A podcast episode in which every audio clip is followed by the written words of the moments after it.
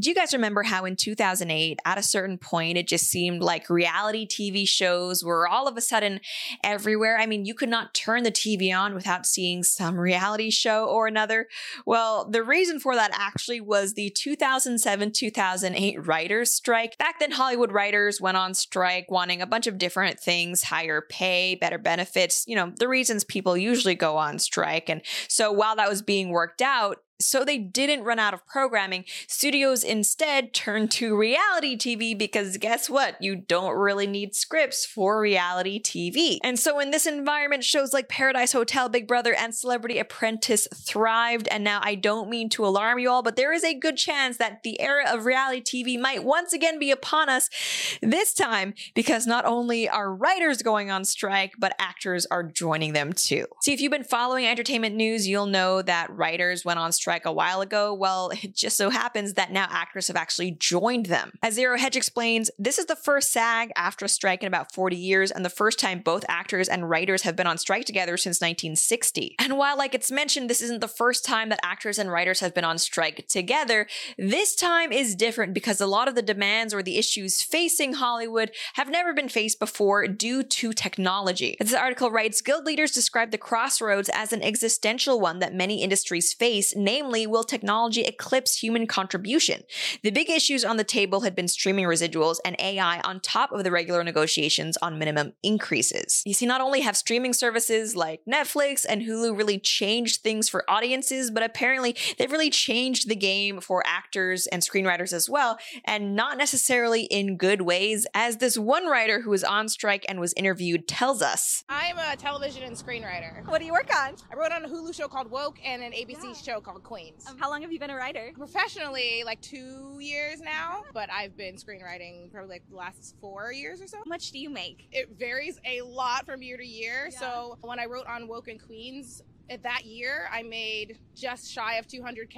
That was great. And yeah. then last year I made 38k because I was unemployed. Tell me about the writers' strike. Like, what are writers asking for? We are just asking for the career to be sustainable. So uh, one of the things we're asking for is a minimum number of weeks for a writer's room to yeah, take place. Yeah. So back during the heyday of cable and broadcast, typically you would be employed on a TV show for 40 weeks out of the year. And then during the hiatus, you would be getting residuals so yeah. you could still sustain yourself. Right. However, now there are some writers' rooms that are as short as five, six weeks, and then you have to try to find another job after that. Oh Sometimes you can't because they write it into your contract that you are exclusive to them until they make a decision about a next season. And oh. with streaming shows, as I'm sure a lot of people have seen, there can be two years between one season and another. So right. they are basically forcing you to be unemployed for two years. Now, a lot of you may not know this, but I actually studied screenwriting at USC for a little bit when I was in college. I know, who am I? Super crazy. But with that being said, I've never actively worked as a screenwriter but I can still say that those don't sound like ideal conditions to me. And it does seem like,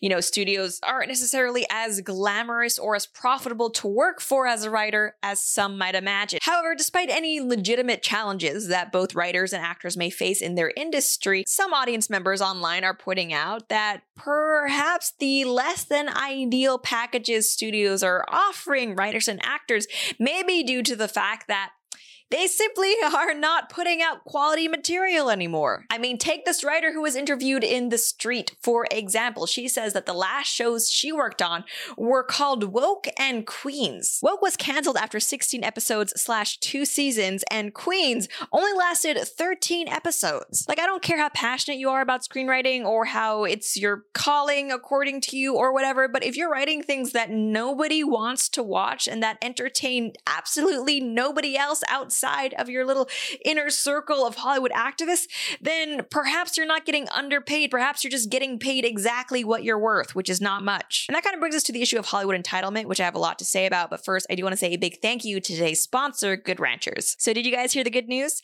The FDA approved lab grown chicken.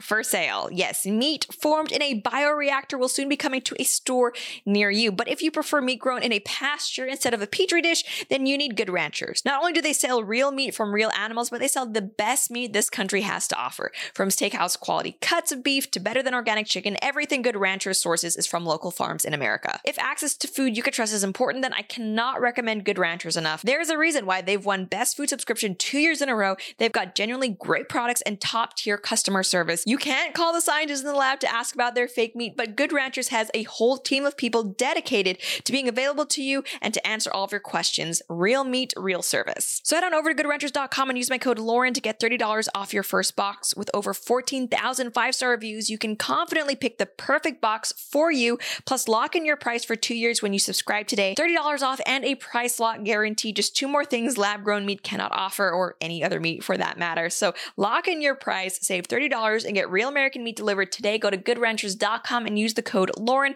Goodranchers.com, American meat delivered. Now, I don't care how pro union you are, you cannot deny that over the past few years, the quality of shows and TV shows coming out of Hollywood, well, it's it's not been great. And so in that context, it's kind of ironic that actors and writers are choosing now to strike when for the past little bit they've offered audiences so little. And, and obviously a lot of people in Hollywood are really holding out uh, for audiences to pick up the mantle and say, yes, studios, give these people more, meet whatever demands they want because we want our shows. We need them back. We just can't wait. But the thing is, when actors and writers are offering us things like Netflix's The Witcher Blood Origins or HBO's Velma, I mean, you're not going to have many people going to bat for writers and actors to get paid more. In fact, as this user on Twitter Online pointed out, actors and writers going on strike during the era of this, well, that is really something. And he included an image from She Hulk, Star Wars The Last Jedi,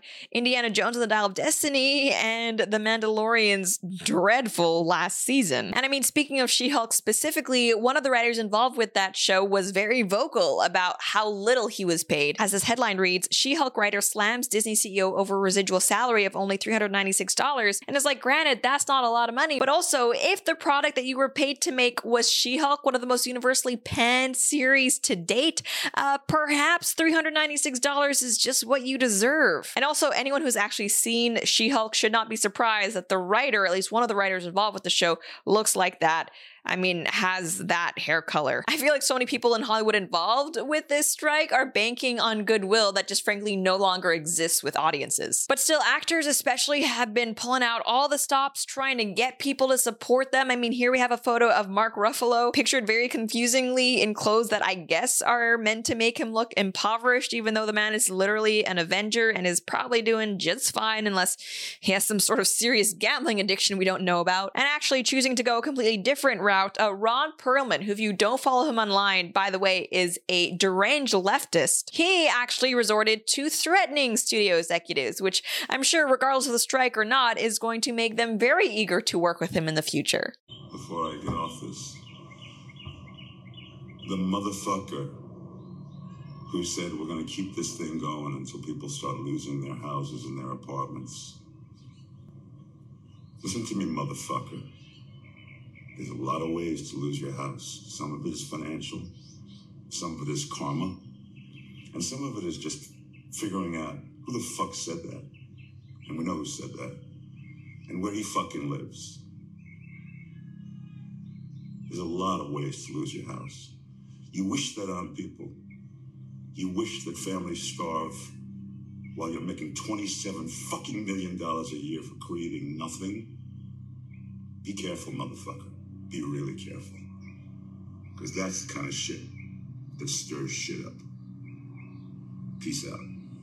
If you guys are familiar with me at all, you will know that I'm not a huge fan of unions, or should I say mandatory unions. Like, if you and a bunch of buddies want to get together and form a union, that's fine, but I don't think you should be able to prevent other people who don't want to be in your union from seeking employment. And simultaneously, while I think a lot of the issues that writers and actors are complaining about are valid, I do believe that, hey, if studios are able to find better actors or better writers out there, they should be free to hire them. And considering the output that Hollywood has had over the past few years, I strongly do believe that yes, they can in fact find better actors or better writers out there. I mean, even if they weren't lefty union members, what Hollywood has been turning out lately has just been so bad. I'm I'm hard pressed to imagine a scenario where I would support the actors and the writers. I mean, but with that said, it's not as if studio executives are any better themselves. I mean, these are the people who a lot of times are the ones who are pushing the diversity initiatives and who are hiring these writers who are super woke or these actors who are terrible simply because they feel fill diversity quotas. I guess long story short for me at least is that Hollywood in its entirety is garbage from the top to the bottom and I'm just I'm not going to be sad to see that industry burn, crash in flames. And you know what? If these strikes do last long enough where it actually interrupts the output of series or shows, I'd say that's a good thing because there are so many independent studios out there that are making actually good content. They simply don't have the big budget that Hollywood does. And so for fellow viewers who claim to hate Hollywood, maybe this strike, if nothing else, is a great opportunity for us to put our dollars where our mouths are and actually start supporting people who share our values or who at the very least don't hate us like Hollywood so openly does. That's basically all I have to say for now though. And as always, if you enjoyed this video, please be sure to like, share, and subscribe. Until next time.